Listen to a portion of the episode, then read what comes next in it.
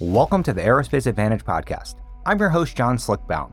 Here on the Aerospace Advantage, we speak with leaders in the DoD, industry, and other subject matter experts to explore the intersection of strategy, operational concepts, technology, and policy when it comes to air and space power. So, if you like learning about aerospace power, you are in the right place. To our regular listeners, welcome back. And if it's your first time here, thank you so much for joining us.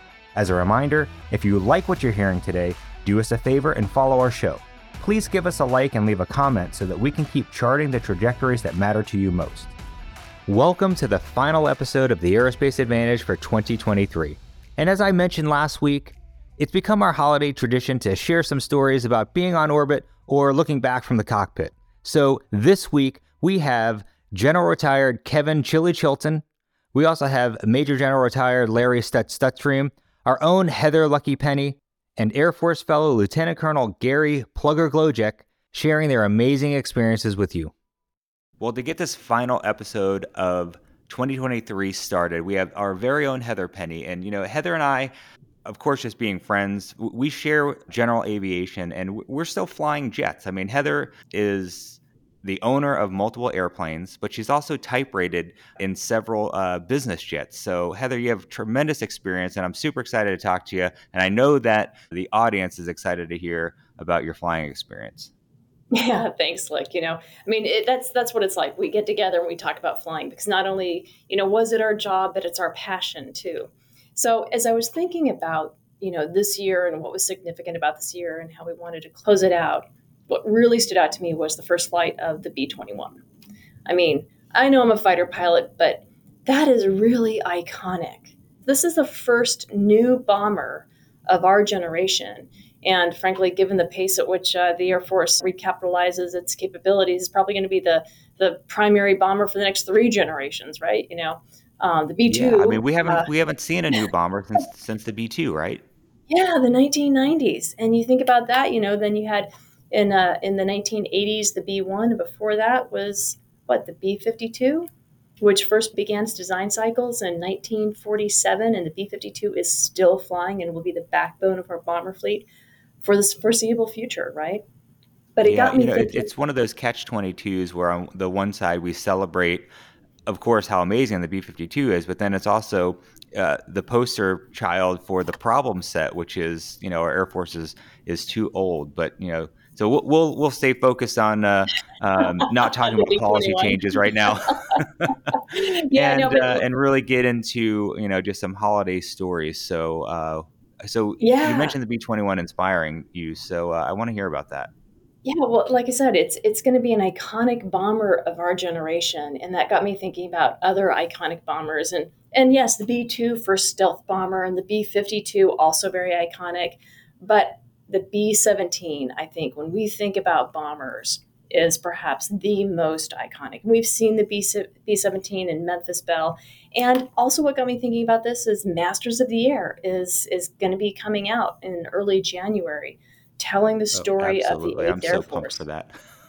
oh, yeah, totally. You know, um, and, and the B 17, phenomenal aircraft for what we were asking it to do designed in the in the late 1930s. Did you know they made almost 13,000 B-17s?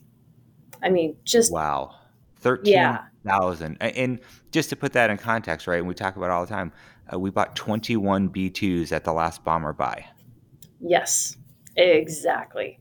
Um, so when you think about pure conflict and attrition, again, all right. So let's let's get back back to Happy Land because my story really is about flying the B-17 because I've had the chance to. I've participated in living history uh, flight experiences where you actually get to fly these old World War II aircraft and bring them to small town America. And what a privilege that is, you know, sitting in the right seat of the B 17, um, getting to start it, getting to take it off, fly, and give rides to Americans so that they can actually experience the very physical, visceral, and emotional piece of of flying these airplanes because it's one thing when they're just like parked and plaqued, right? I mean these the airplanes are euthanized and, and they are just sitting there static and you read about their horsepower and their altitudes and so forth. But actually getting to hear it start up, getting to f- see it move, see it fly, or be in the belly of the beast when it is in flight is something totally different. So I thought I would take the audience through a little bit of a, a little bit of a flight, you know, because it is so very different.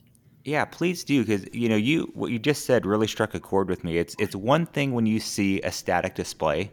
It's a different thing when you walk up to an airplane that you know flies or just flew and you, you feel the warmth from the engine, right? I mean, it's it's like a living, breathing machine there. Um, yeah, so I, I can the, only the, imagine what it was like for you walking up to the B 17 knowing that you're going to go fly it. exactly. So after just walking around the aircraft, making sure you've got enough oil, 26 gallons in each engine, right? Enough fuel for the flight, and making sure that all of the flight controls and everything's in good condition one of the most important things we do is pull the props through. And it's like you do this on uh, on your Stearman, just like I do, pulling sure. the propellers through on that radial engine. And for the audience, so that they understand why that's important. It's not just for good looks. And for the 17, with those big 18, 20 uh, radial engines, they produce 1,200 horsepower, nine cylinders. So you have to pull the plot, at least nine blades through to make sure that you've been able to uh, exercise each individual cylinder, we're doing that to make sure that there's no hydraulic lock.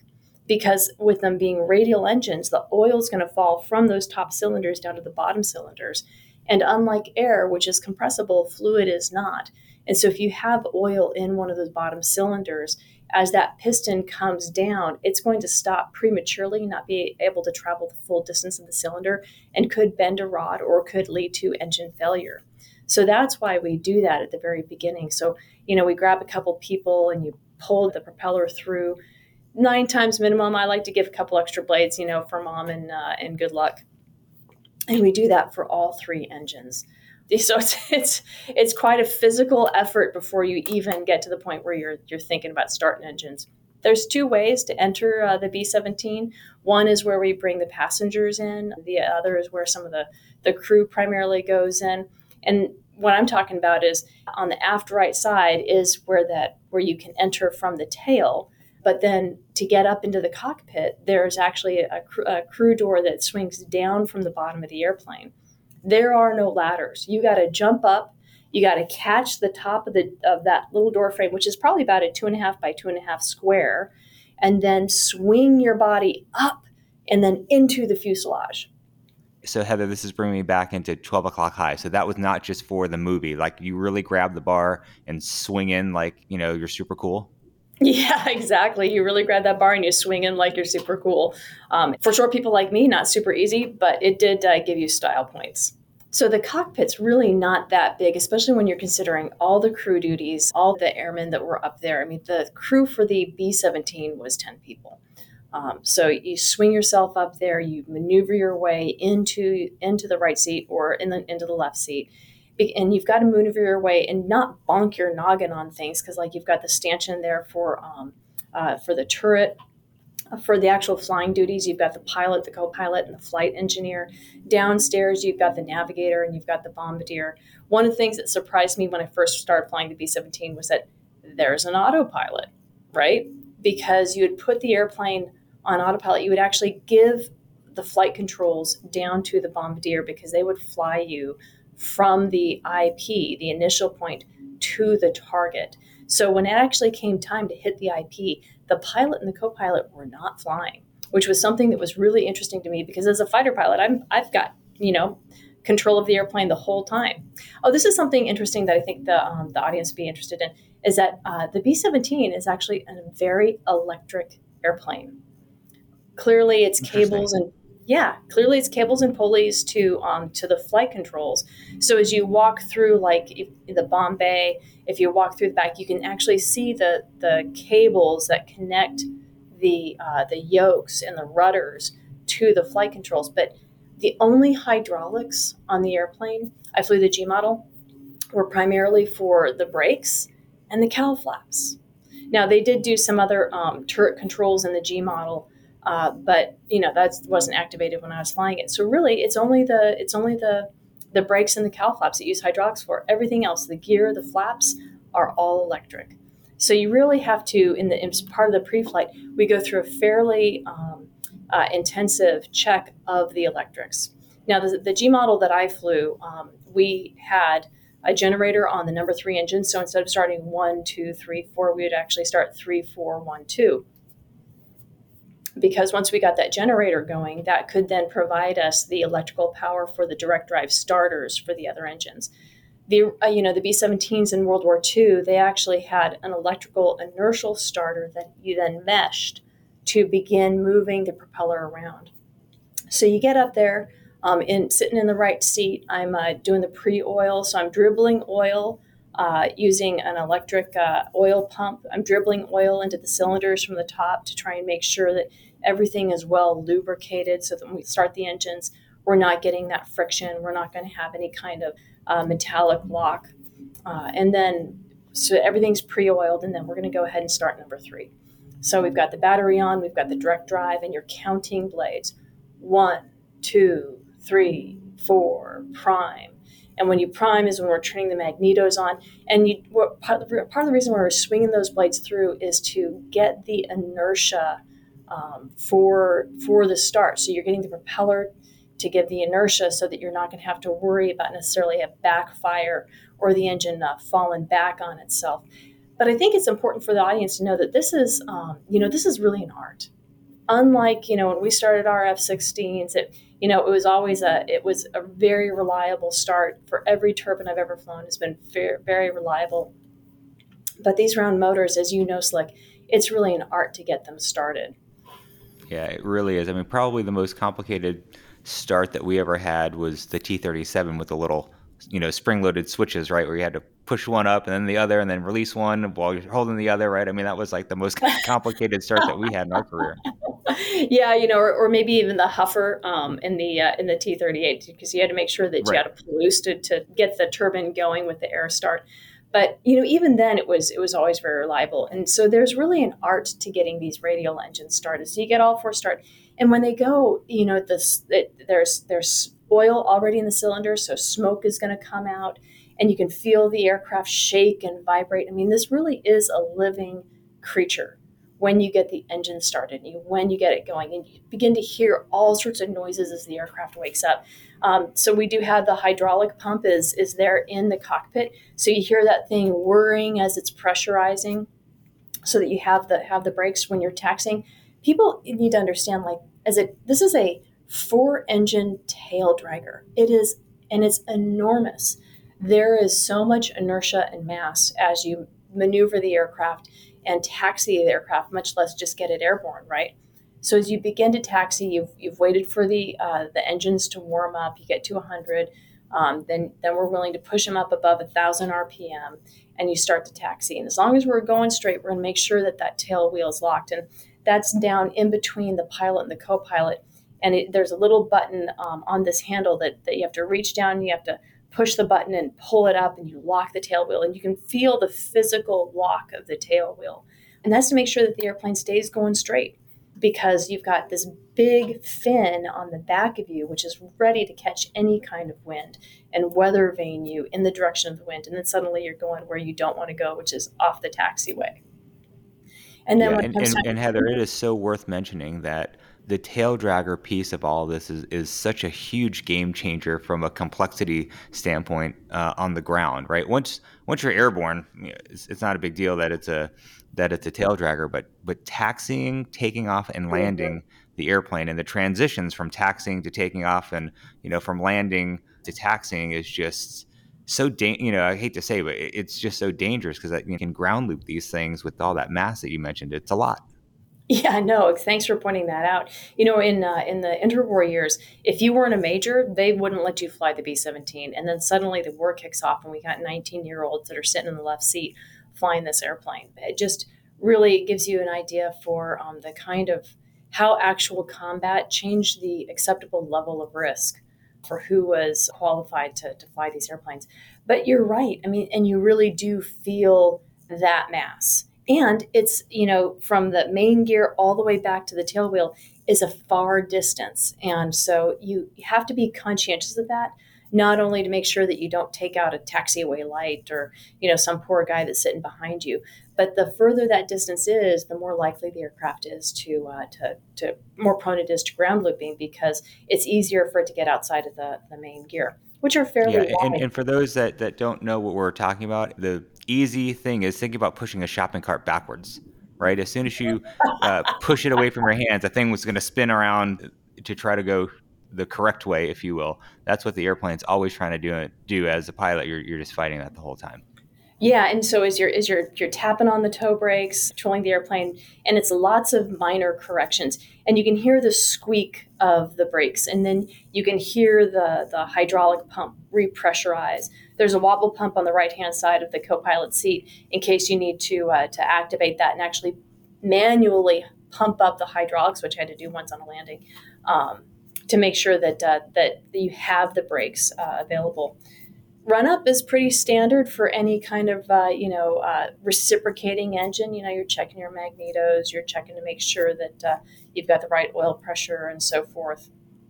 And then but the takeoff um, is probably one of the more complex things that you do.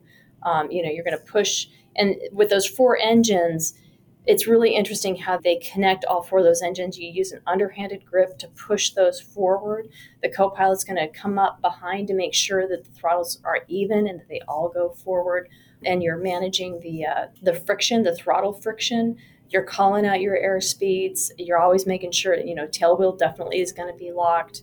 Uh, you're using all your uh, crosswind inputs appropriately, and you're going to bring that tail up just a little bit and let the airplane then fly it off. But as you bring that tail up, you've got the P factor of all four of those 1,200 horsepower, you know, engines, which are all spinning in the same direction. So that's a pretty significant gyroscopic moment that you have to be ready to counter with rudder, which a lot of jet pilots don't know how to use. Like it's an actual rudder to make sure that you stay straight because then you no longer have the, that locked tail wheel to give you that directional stability.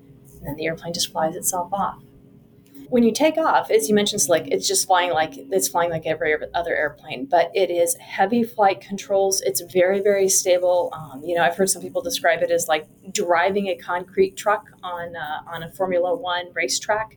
You know, you have to anticipate what the airplane does. But this is something that I think a lot of people don't really realize whether or not they they're flying um, jets or airliners or little airplanes is that in these older, really mechanical aircraft, you can feel when people move around the airplane.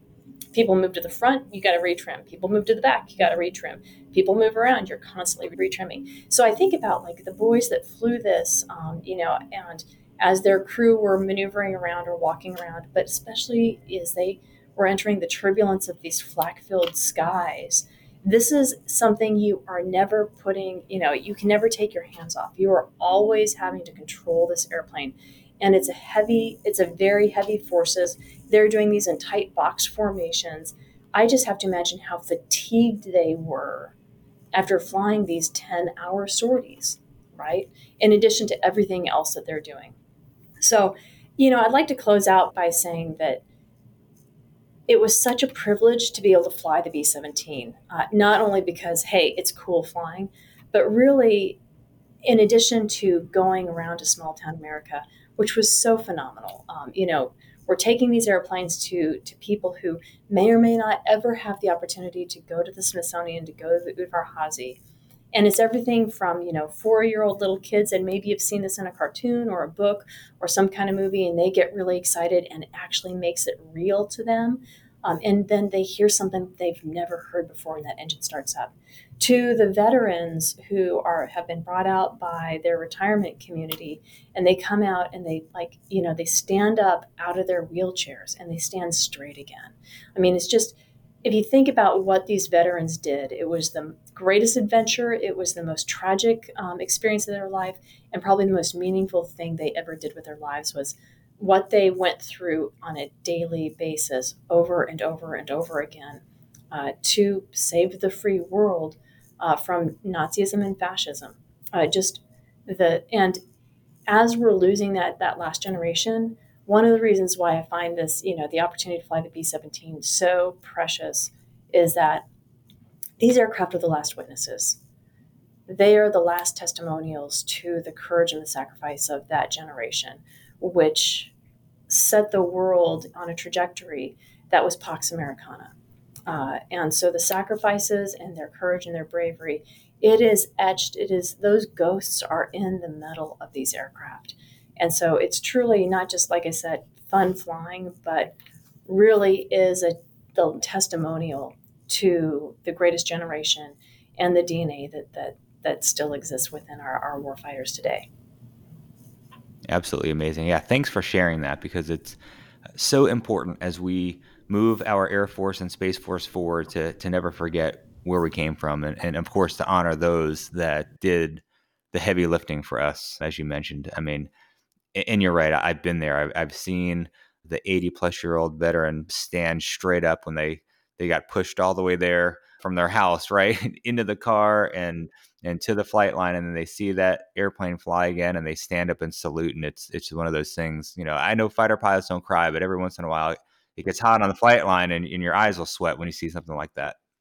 And really, thanks for for sharing your thoughts on that. Thank you, Slick, and happy holidays to everyone. And then we also have Plugger with us as well. So really, really excited to hear some uh, low altitude stories from you, Plugger. It's good to be back. Merry Christmas of course, as an as an F sixteen guy, I could say uh, giving my A ten brother in a, a, little shot in the ribs here. So sticking with warbirds, let's talk about the A ten now. Yeah, that's funny. sticking with uh, like human experiences, I'll I'll tell something that has to do a little bit with mutual support. It's kind of an admin story, but it, it gets back to you know flying with the other people. I should remind everybody that as the active duty Air Force fellow here, everything I say, those thoughts are my own, uh, not necessarily the position of the uh, Air Force or the DoD. But most importantly, since these are going to be flying stories, I promise that everything's going to be at least 10% truth. So there I was. We're taking off out of Korea. We were at Osan at the time. We're on our way to a red flag, Alaska. And I have a six ship that I'm taking over to Yokota because we're going to fly over to Yokota. And then we're going to take the AOS a couple of days later to fly all the way up over the Pacific to Alaska. So we have two bags of gas on the A10, which She's not real fast and you know not a ton of thrust in those engines, but you put two full bags of gas on there and your uh, thrust weight ratio is not super high. so we all uh, kind of trundle off the runway there and we're on our way to Yokota. And it, it's pretty straightforward. Yeah, it's a spring day and we get up there and I've got the six ship and we're you know on the way to Japan. Most of the way over there, it's pretty uneventful and we're given one of our younger lieutenants a hard time. He says some funny things to include, you know, anybody know what that island is off our nose? And I was like, to that's Japan. That's where you're going to land your jet. So we're on the way over there, mm. but we get maybe, you know, 100 miles out of Tokyo and we realize, wow, the weather's notably worse than what we got from weather. So probably every pilot has a story like that where they're on their way in, they realize pretty soon they're about to shoot an approach to mins. Um, but I have a six ship. I'm entering Tokyo Center and I'm realizing, wow, we're going to have to all do individual approaches. So, you know, a flight split, depending on where you are, can be either easy or if you're in a foreign country and, you know, working with people who speak English on the radio, but maybe it's their second language, it can be a little bit more harrowing. So, you know, I call up Tokyo Center. I'm like, okay, stand by for a long request.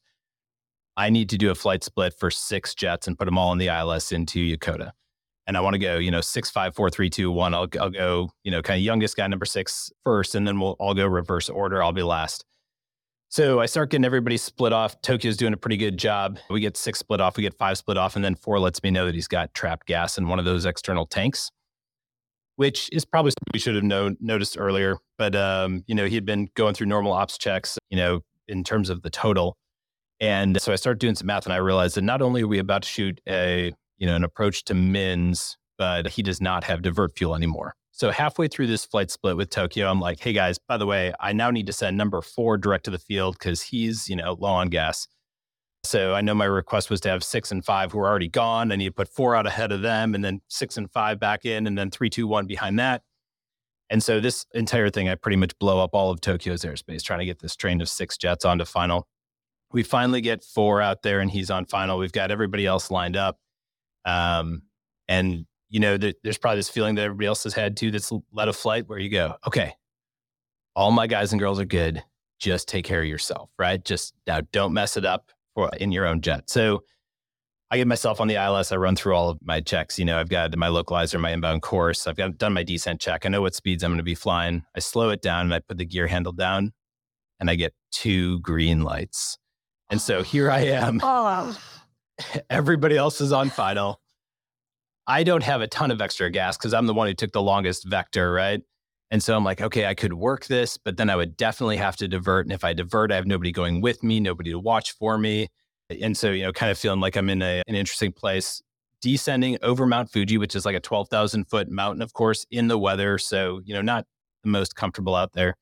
and getting on final. And I'm thinking, you know what? That, that's probably just a burned out light bulb. But then having a little bit of a background in, in human factors, I did my master's in human factors. So I'm like, this is also that time where somebody starts, you know, unscrewing light bulbs and replacing light bulbs in the weather over the mountains after a long sortie, and you know, bad things happen. So what could possibly go wrong? uh, so as I'm getting down there on final, I'm like, okay, you know, most of the other indications look good. I can see something hanging out there in my mirror, so I kind of move my mirror so I can see a main gear back on that side. I'm like, all right, everybody, listen up on Interflight. I'm about to break out of the weather. You need to tell me if you see a landing light. And so at that moment, I, I pop out of the weather. And who is it? But it's that young lieutenant that we've been making fun of for, you know, the last two hours, the one that, you know, we're giving a hard time to, who goes, one good landing light. I'm like, all right, pull throttles back to idle, set it down on the runway there. So it's one of those things where you've got, you know, we tend to give young guys a hard time, but when you need the mutual support, they also tend to come through. So that was one of those days where it was probably like a lot of flying stories. You know, you have maybe two hours and 15 minutes worth of boredom and then 15 minutes of pretty intense problem solving and yeah, having a good team out there, no matter you know how young they are, is super important. Yeah, could not agree more. I mean, like you said, the mutual support and where these guys come through for you in a pinch um, is really what it's all about. I mean, we are as much as we love being, you know, single seat fighter folks. It is absolutely the team that really brings the firepower together. Yeah, I remember at one point when we were, this is probably back in pilot training, someone saying like, "Oh, I don't want to fly fighters. I want to work with a team." And like a, a bunch of fighter pilots turned around and looked at him and were like, excuse me? What do you, do you think flying fighters is yeah, all about? Like you're, you're going out there with a four ship or maybe a hundred ship LFE. You're working with JTACs on the ground constantly. You know, you're working with people back in, in a talk over, you know, three, four different frequencies. You're doing combat search and rescue with helicopters and PJs and, you know, other forces that may be on the ground trying to help you out. Uh, you've got your SEAD coverage, your OC, like it is all a team and a force package and you live and die by that team. So here's the real question, Plugger. Did you buy the beer? I'm sure I did.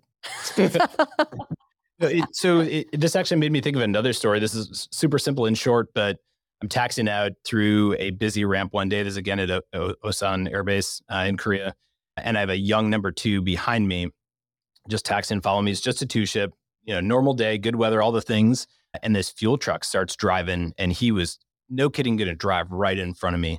And my number two, again, young lieutenant wingman, he just, you know, sometimes we go direct to the call sign, not even the like, hey, one, two request or one, two recommend. It was plugger, stop, slammed on my brakes, and field trucks drives right in front of me. We went out and flew that sortie, came back, and he had a really nice bottle of scotch sitting on his desk. So, like, dude, I probably would have seen it, but you know what? It doesn't matter. You did exactly the right thing. You told me to stop. I trusted you without question, and we did it. So I think that's what it's all about is that mutual support and like how we work as a team. Yeah, you know, it, and it's also the the soft skill set of knowing how to get people's attention the right way, you know, being directive, descriptive. And, and I talked about it when we had a, a student, he didn't fully G LOC, but he was an A LOC. And I, you know, somebody at some point during our career had mentioned, you know, hey, if you call somebody by like their first name flying, like that's going to get their attention, you know. Um, if someone's like Heather while you're in the middle of flying a jet, you're like, that's something I don't hear on the radio. So, you know, great technique by your women to just call you by your call sign to get your attention that not using the tactical or the flight call sign of the day, um, you obviously know something is abnormal when you hear that. You know, it's interesting. That's actually something that Robin Olds did in Vietnam is that he would, as he was planning out his missions, he'd reach out to the Connies the day before, the 121s, um, and talk with them about what he was looking for, what he was expecting, and ensuring that they called him not by the call sign, but by his name so that he knew that was that call was for him and didn't get lost on strike frequency, which if any of y'all listen to old Vietnam tapes, strike, you know, the strike frequency, it is jam packed. Yeah.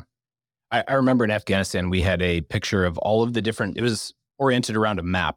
And each little fob and cop, this is like 2013, 2014. So we are starting to shut some down. But each place that we had JTACs out there, so the combat controllers or the uh, TACPs, we had their call sign, their picture, and their real name. So we could call Very them up. Cool. We could pre-brief with them if we were going somewhere that you know was pre-planned.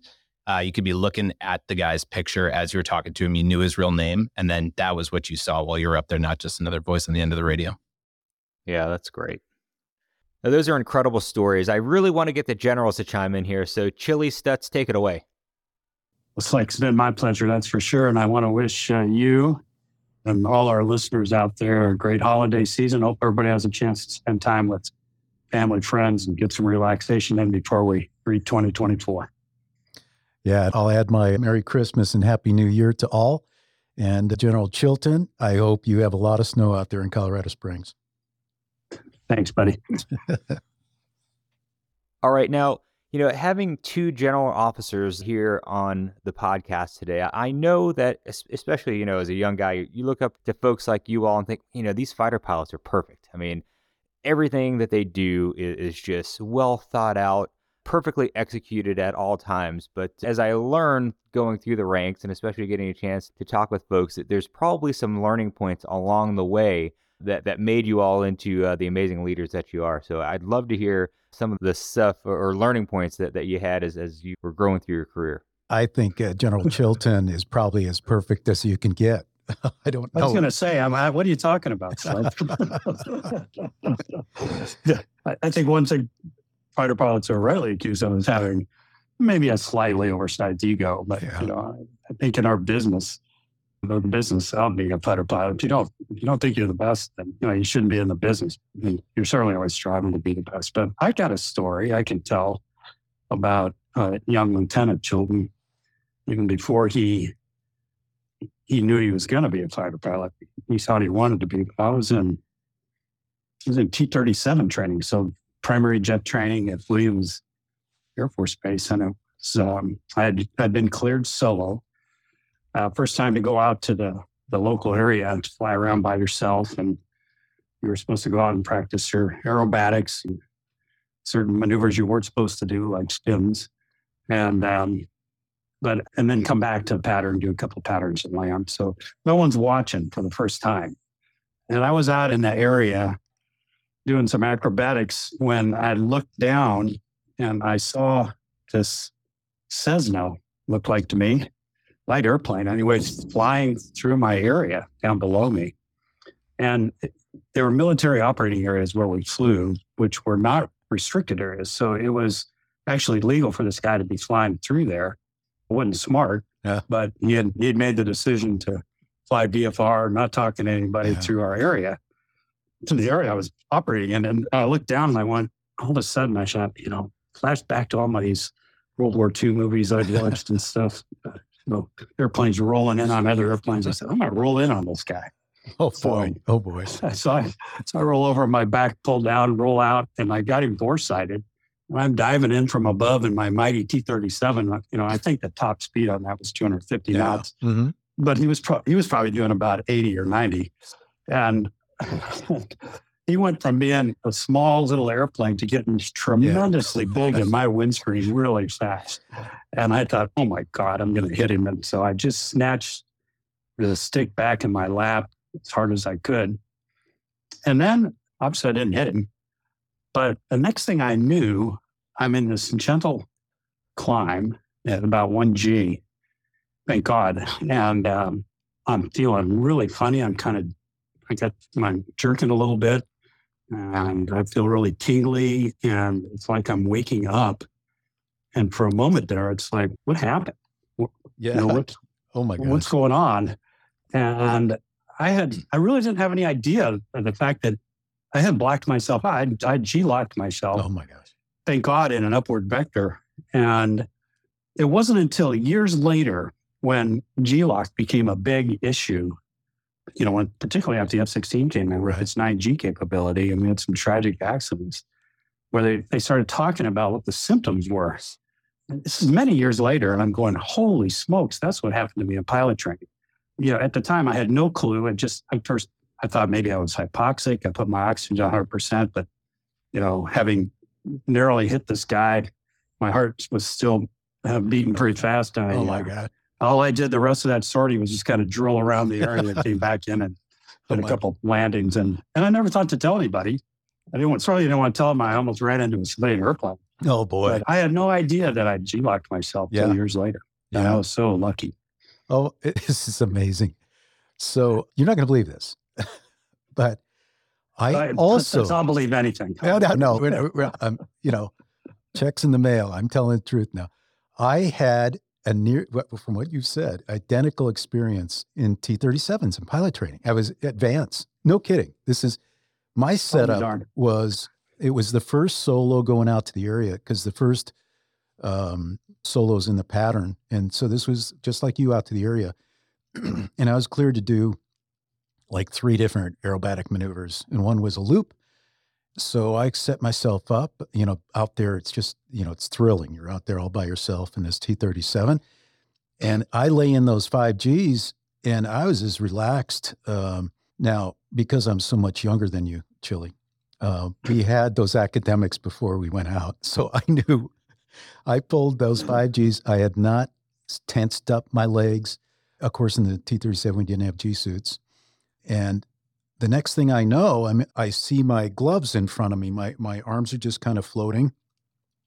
I'm kind of zero G, and I it's surreal. I don't know where I'm at, and I and slowly the consciousness comes back to me, and I realize exactly what I've done. So I did what you did. What any good pilot training Students. student would do is I drilled around, you know, with the sweat coming off my out of my helmet, you know, running down the back of my flight suit as I sat there and then recovered and I landed and I went in and I was just looking around like, does anybody know what I did?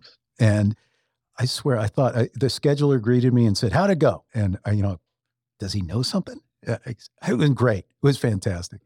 My IP says, "How'd it go?" I go, "Oh, it was just great." And I never, ever fessed up to that. You know, for decades, I probably I was a colonel when I told this story.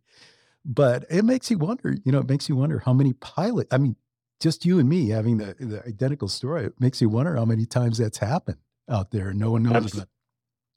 Absolutely. Or just in the history of fighter aviation in World War II. Yeah, I don't, I don't remember anybody ever talking about G LOC until the F 16 came around, really. Yeah. I mean, we, we were taught to do the, yeah, I guess it was called the M1 maneuver or something Yeah, in pilot uh-huh. training. But right. like you, I, I, when I, when that airplane filled my windscreen, I wasn't thinking about doing a, that one maneuver. I was just Get away. well, and, uh, so I, I put the stick in my lap without any preparation, just like you did. Yeah, yeah, like same it. dynamic. You know, you know, I, I will say, you know, slick. You bring up, you know, there's no lack of ego in a fighter pilot, but because of that experience, I never ever came close to anything like that again in my flying career. And I was pulling nine Gs all the time in the F 16 and loving it. But it was one of those lessons that that sticks with you for a long time. That's for sure. I hope I don't get my wings rescinded by the Air Force when this gets aired. yeah, you might might get a visit by a jag. Uh, I don't know. I think I've had other experiences. Have you had any things that have happened on the ground you'd like to talk about that made you a smarter man, smarter fighter pilot, there, Gerald? Are you asking me? Yeah. I'll tell. I don't know if it made me a smarter fighter pilot. I, I, I did have a. uh, This has nothing to do with flying, really. It really has to do with camaraderie and tradition, I think, and just good people. Um, I may be the only wing commander in the history of wing commanderdom that the first Monday in command, I found myself on my own blotter, police blotter that morning. I think I'd, taken command of the Ninth Reconnaissance Wing on a Thursday. And um, so late Thursday afternoon, and I think it was Friday evening, maybe that night, where you know my family we're, we're just barely moved into the house on base, boxes everywhere, and got the kids tucked in, and Kathy and I are sound asleep. And about midnight, she elbows me and wakes me up and says, "I think we're being roof stomped." and open one eye, open one eye, and I go, "Yeah, I think you're right."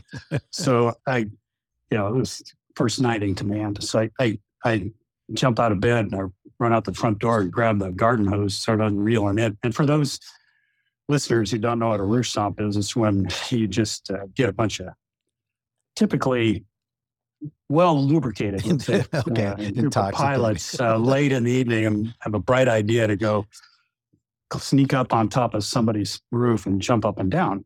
And and then the tradition is that the person inside tries to hose you down and and then followed by that people come off the roof, and and the stompee is supposed to invite everybody in for drinks and breakfast. Yeah. And so I actually was thinking, this is pretty cool. You know, this first night in command, jumping on my roof. So I'm up front, I'm reeling the hose. When around the corner from behind the house comes this uh, woman screaming, uh, yelling and screaming, and with a German accent, by the way, because she was uh, German orange. I didn't know her. This is Yelling, not a good sign. nine-" yeah. He's yelling, call 911, call 911. going, what? What's going on? She's called 911. So the captain's coming out the front door about this time. I said, honey, call 911. I'll go run see what's going on. Well, I walk around the corner. Sure enough, there's a ladder. Guys are coming down the ladder, but next to the ladder, laying face down in the bushes, is, is one of the pilots who has fallen off the ladder because he, Oh. he'd had a little bit, a little bit oh. more than too much to drink. But about the time I got there, he's kind of pulling himself together, standing up. He's got mud all over his face in his flight suit. And Go, Are you okay? And he says, Yeah, I think I'm okay. Said, okay. Everybody off the roof, get in the house. and well, too late. My wife's already called 911. So shortly thereafter, you Oh. know, it looks like the Normandy invasion I ever has some fire trucks and police officers and everybody. And so I go out and who's in charge here? I said, Well, that would be me. the wink. Uh, and uh, he has no idea. I think he's talking to. I mean, I'm brand new. And he says, "Well, we got. I want to call it someone who's, who was hurt or there was an issue." I go, "No, everything's okay. We're in control here." And he goes, "Well, I need to take get some information. Like Jim, my name, serial number, whatever he needed. You know, I give it all to him." And I said, "I assure him everything's fine." And uh, he goes away. They finally leave. I go back inside and I said, "Well, boys, I'd normally offer you a little Jeremiah Weed or or beer, but tonight it's going to be Coca Cola." you broke the you broke the all thought I tradition. was, yeah, they all thought I was going to be upset or something. But we were happy. But sure enough, Monday morning, security forces guys come, or the mission support group commander starts briefing police incidents over the weekend, and he's kind of got this little twinkle in his eyes. He goes, and at the top of the blotter. Is, Is our wing uh, commander. to this police reported to number one such and such avenue and, and there seemed to be a problem at uh, General Chilton's house Yeah. who's on the blotter. So good spirit, good camaraderie, and uh, good sense. I think prevailed that night, but I'll never forget that. Call nine bun bun. Va- Nine one one. Oh, Yeah, the real question was, you know, wh- why she wasn't still holding the ladder and why he fell off of it, you know. But I don't know if she had been on the roof or was just down there watching her husband come stumbling off the roof. you know, roof stomps for people who do not know what they are, and suddenly you have this, you know, herd of people up jumping up, and the house just shakes like crazy. They're terrorized by that, so you have to kind of, you know, ease them into it. Uh, you got to be careful. Yes. Hey, Well, I, I sleep like the dead, which is why I didn't hear it. And Kathy, though, woke up. of course, She of says, course. and of course, she knew what it was. She says, Hey, I think I know what's going on here. Hey, I, Good fighter pilot wife. I I distinguished myself in a blotter uh, a lot earlier in my career than you did, which means which is why you were such a stellar leader that you learned these lessons later in your career. But I was, yes, I got in trouble. I was asked to do an accident investigation on an F sixteen that its engine blew apart. And for the listeners, you have two different investigations: a safety uh, board investigation, which really tries to find out what happened there's a lot of no one's everybody gets the freedom to say whatever they want just so we can make sure we don't repeat those things again. Then you have an accident investigation which they get the data from the safety board but they have to kind of figure out the accident for themselves. And this was considered a fairly easy job. So i was as a major i was asked to lead this accident investigation. I was out in korea at the time so i flew back to uh, oklahoma alc and to look at the depot operation. My team, really superb guys, were very frustrated because we couldn't get a lot of direct information out of the depot people, the, the technicians and leaders there, because now they're not obligated to incriminate themselves or talk about things that, you know, that aren't protected. So we are super frustrated. My team goes, my team goes, we got it. we got to get in there. We got to get in there and see what kind of work they're doing. And um, and they coached me on this. And finally, I said, the major goes, goes, okay, I'm going to go in there, and I'm going to go in on a Sunday morning early. I went over to the uh, BX and I got one of those Instamatic cameras, you know, the disposable ones. You get about, I don't know, 20 pictures on them. And I went around this massive building just checking every door. I just figured something might be open. Um, and sure enough, after about the 20th door, one was locked. The latch was locked, but it was not latched so I could open it. I'd go in and I had a map. The guys would give me a map so I could find this engine assembly area where they're assembling turbines. And I started taking pictures. And it was kind of a mess. And we learned a lot of stuff. But suddenly I hear these footsteps behind me. And this guy the most incredible voice, it was like coming out of an elephant. He says, Freeze, get on the ground face down, put your hands over your head. And I'm like, oh my gosh. And I immediately collapsed, Chili. I, I didn't even question it. I just collapsed onto the asphalt or onto the concrete. And suddenly I've got like four guys. They got guns too. I'm looking up at them and they're asking me all these questions like, what are you doing here? You know, how did you get in? And I'm in my flight suit. I, am in my flight suit and my, my leather bomber jacket. And I'm like, wow. So they got me crushed on the ground. They handcuffed me behind my back. They're still yelling at me as they take me down to this detention place. And the chief, master sergeant there, the security force, these guys are good. They, uh, their first act is to neutralize any threat. And so the chief picks up the phone and he says, he's calling the base commander. He says, We got a guy here who says he's fighter pilot lieutenant working this accident board, and we just caught him, you know, blah, blah, blah. And the chief listens to the colonel and he says, What's your name? I say, I'm Larry Stutzriem. He barks it into the phone to the base commander. And he says, The chief comes back, relaying to me whatever that was being said on the phone. He said, Did you go to Arizona State? I go, Yeah, I went to Arizona State. And the chief goes, Okay, got it. Yeah, Colonel. Okay. And he hangs up and he goes, Man, did you know Colonel Tony Moras? I go, oh my gosh, he was my ROTC instructor way back uh, 10 years ago at Arizona State. He goes, Well, he's now the commander. And he says, We need to take pictures of you handcuffed. Then we need to unhandcuff you. And he says he wants you off his base and don't ever return again. And so I got a frame picture of that blotter. And, and Chili, I'm going to send you a photo because I still have those photos so you can see I love it. how I made the blotter as a major in the U.S. Air Force. Well, you know, Stutz just emphasizes that, you know, in spite of all our shenanigans as fighter pilots, there is someone looking over us all the time. Yeah, that's true. And in this case, you know, both in our airplane incidences and, and certainly in your case, what are the odds? What are the odds? That connection we made. What are the odds? Right. Yeah. you, you wouldn't bet the ranch on that one. it's, a, it's a great story.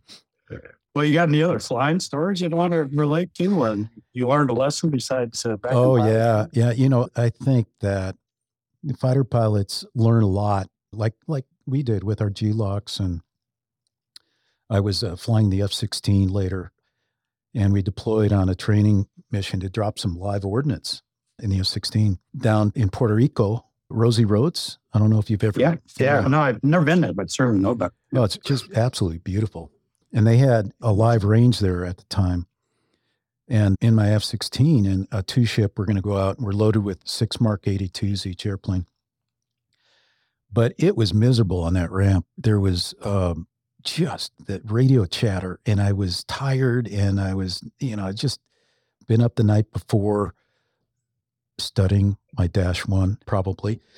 And I was right. just a lot of radio chatter and so in the F 16, we had your VHF radio, which you talked to your wingman over, and you'd have that turned down a little bit. You had your main radio with for air traffic control, and then you had the guard receiver, 243.0, mm-hmm. that you know people could be screaming on if they had an emergency. And I had all three of those. We were on the same interflight uh, VHF frequency, and I'm leading this two ship, and I'm just uh, I've had enough. So I turned the guard receiver off, I turned the VH off, and I just kept the ATC uh, going. We take off live ordnance, heavyweight. We're doing burner climbouts, and the range isn't too far away. And in the very background, I hear some on the VHF. I have it down really low. I can hear in this really dim voice. It turns out my wingman's like screaming at me, but it's so dim I can barely. So I turn up the radio so I can hear what he's saying because he's behind me 20 seconds in trail. And I look back to see him. I'm doing a right hand turnout, still in burner. And I look back to look at him. And holy moly, I saw something no one should ever see. was out of the back end of my airplane, 90 degrees to my flight path. The wrong flame was coming out of the side of my back end of my aircraft. And it was like a blowtorch. Um, I, I don't know. I'm probably doing 250 knots by that time. And and it's going out about 15 feet and then bending backwards. And it was stunning. Of course, I hear my wing was just screaming, "You're lead, you're on fire! Lead, you're on fire!" so, what it was an afterburner burn through, um, which which can happen when you have damage to the afterburner can. It's insulated with actually a layer of air, and if you disrupt that layer because somebody dinged it or whatever in maintenance, that'll just burn up the metal and it can burn through and you've got some fuel right. cells back there you got to be really careful with so um so i immediately came out afterburner and it just it stops that burning but i had been on fire and i'm just waiting to you know i turn out i'm going to jettison my live ordnance so that i can come back for emergency landing and i tip up the aircraft and i look down we're over the water and there's just hundreds of boats and I, hmm. I, I bank left there's just hundreds of boats. And so I go, I can't get rid of these. Yeah, I'm going to hurt somebody. So I take these bombs all the way over to the range. I drop them on the range, come back, you know, safe landing. Everything's cool. And I get, you know, stop on the runway, get out. They take the airplane. I go back in, and there's my ops officer. And he goes, Why didn't you get rid of those bombs? You should have gotten rid of those bombs right away. Go, I, I would kill a lot of people. And he goes, Your mission is to bring that aircraft back. And I go, oh, no, I wasn't going to bomb a bunch of civilian boats off Puerto Rico. That's a U.S. territory. We can't do that. Anyway, I was grounded for the next couple days, even though, you know, I felt I did the right thing. Yeah. But I learned, I learned, Chili, I, you know, the discipline of you, you can get frustrated and do things that put you at risk. And that's what I did. I, I really could have had that burning a lot longer to where I could have done some major damage that would have required me to bail out of that airplane. That's incredible. Right. I, I want to pile on really quickly because I have a, a semi similar story. Um, it, it's worth telling that taking off in the last two ship on a Friday night sortie as an instructor at weapons school. So you can imagine Friday nights, late night, you know, your last ones, everyone's, you're taking off, but everyone's already waiting for you at home, maintenance, etc. So I'm on a two ship sat ride verifying two LITENING pods with a student, and we've got two 2,000 pounders. So we're in F 16 now, we're wall to wall, as we say. We've got four missiles, big bombs, ECM pods, double chin pods, the whole thing. And we're in the low thrust um, Pratt and Whitney jets that the weapons school had. And right as I pull the gear up, and I had not pulled the throttle out of afterburner, but the jet decelerated so fast that I hit my head into like the the HUD and the, the upfront control panel. And as soon as I did that, I began to to start zooming, and the SOF yells at me, who, who's a friend of mine, uh, and another instructor doing supervisor of flying duties that night. He yells, "Don't punch off your bombs." So I'm like, okay the critical uh, procedure would have been, you know, to zoom and storage jettison. And it's like the one time I was going to get to hit the what we call the OG's doorbell and drop two 2,000 pounders off the end of the runway at Nellis at night. And so, you know, when you hear a directive call like that, you adhere to it. There's something that I don't know. So I sniveled the jet. It's full of fuel, bags of gas, bombs, the whole nine yards and I can maintain about 88% thrust. If I eh, pull the throttle any further forward, the jet just starts to rattle so bad, you know, you can't even read the HUD and your teeth are chattering. Major engine problem. And I can only go, you know, about 330 knots because I, you know, can't push it any faster. So now I'm climbing up and, and my wingman had already taken off. I'm the IP record and because of that call, now I'm super, super heavyweight and I can't go fast. Um, had, you know, had I punched off the bombs, I would have got rid of, you know, two 370 gallon tanks and two 2,000 pound bombs, come back and land. So for the next three hours, I'm at like 10,000 feet over Nellis, burning a hole in the sky, trying to burn down gas so that I can land since I'm heavyweight with all this stuff. But since I can't push the power past 88%, it takes forever. But the odd thing to uh, Chili's point was, you know, there's somebody upstairs who's got a plan for you because while I'm holding up at altitude, we hear a guard call. And we've got these brand new, amazing LITENING pods. And over at Beatty Airfield, um, gosh, which is like nearly 40 miles away from Nellis, I guess, an airplane crashed on the runway at night. And so we're, I'm watching this and basically directing a rescort from like high key at Nellis because we can see at high fidelity all this going on. So making a long story long because of how long it took me to burn down gas, and I still regret not being able to push the OG's doorbell. But uh, yeah, it, it is crazy how some of these things happen, but there there seems to be a, a reason for it. Yeah, and you know, it's like when you started telling that story about you know being heavyweight taken off and having engine problems. The only thing I could think of is, I'll bet maybe at that moment for the one time in your life you wished you were in, in an eagle. Oh, no, sir, I didn't have that. 16 guys and F 15 guys. Yeah. Two Hey, cultures. You two against me, it's a fair fight. Like, it's, I it's- no, it's still unfair. You guys are still in trouble. well, as always, it's so awesome to sit around and, and tell stories and, and hear from each other's experiences. So I can't say thanks enough for taking time out of your busy schedules to share some of this with our audience. And again, just hope everybody has an amazing holiday season and hope you enjoy the stories from the, the group here that we have at Mitchell because it really is hands down just an incredible group of professionals.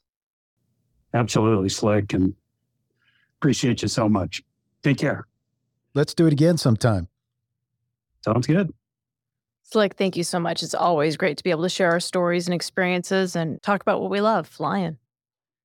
Yeah, thanks, Slick. And uh, thanks to all our brothers and sisters who are downrange and overseas on remote this Christmas. We miss you guys, and thanks, Tech. With that, I'd like to extend a big thank you to our guests for joining in today's discussion. I'd also like to extend a big thank you to our listeners for your continued support and for tuning in to today's show. If you like what you've heard today, don't forget to hit that like button and follow or subscribe to the Aerospace Advantage. You can also leave a comment to let us know what you think about our show or areas you think we should explore further. As always, you can join in on the conversation by following the Mitchell Institute on Twitter, Instagram, Facebook, or LinkedIn, and you can always find us at mitchellaerospacepower.org. Thanks again for joining us, and we'll see you next time. Stay safe and check six.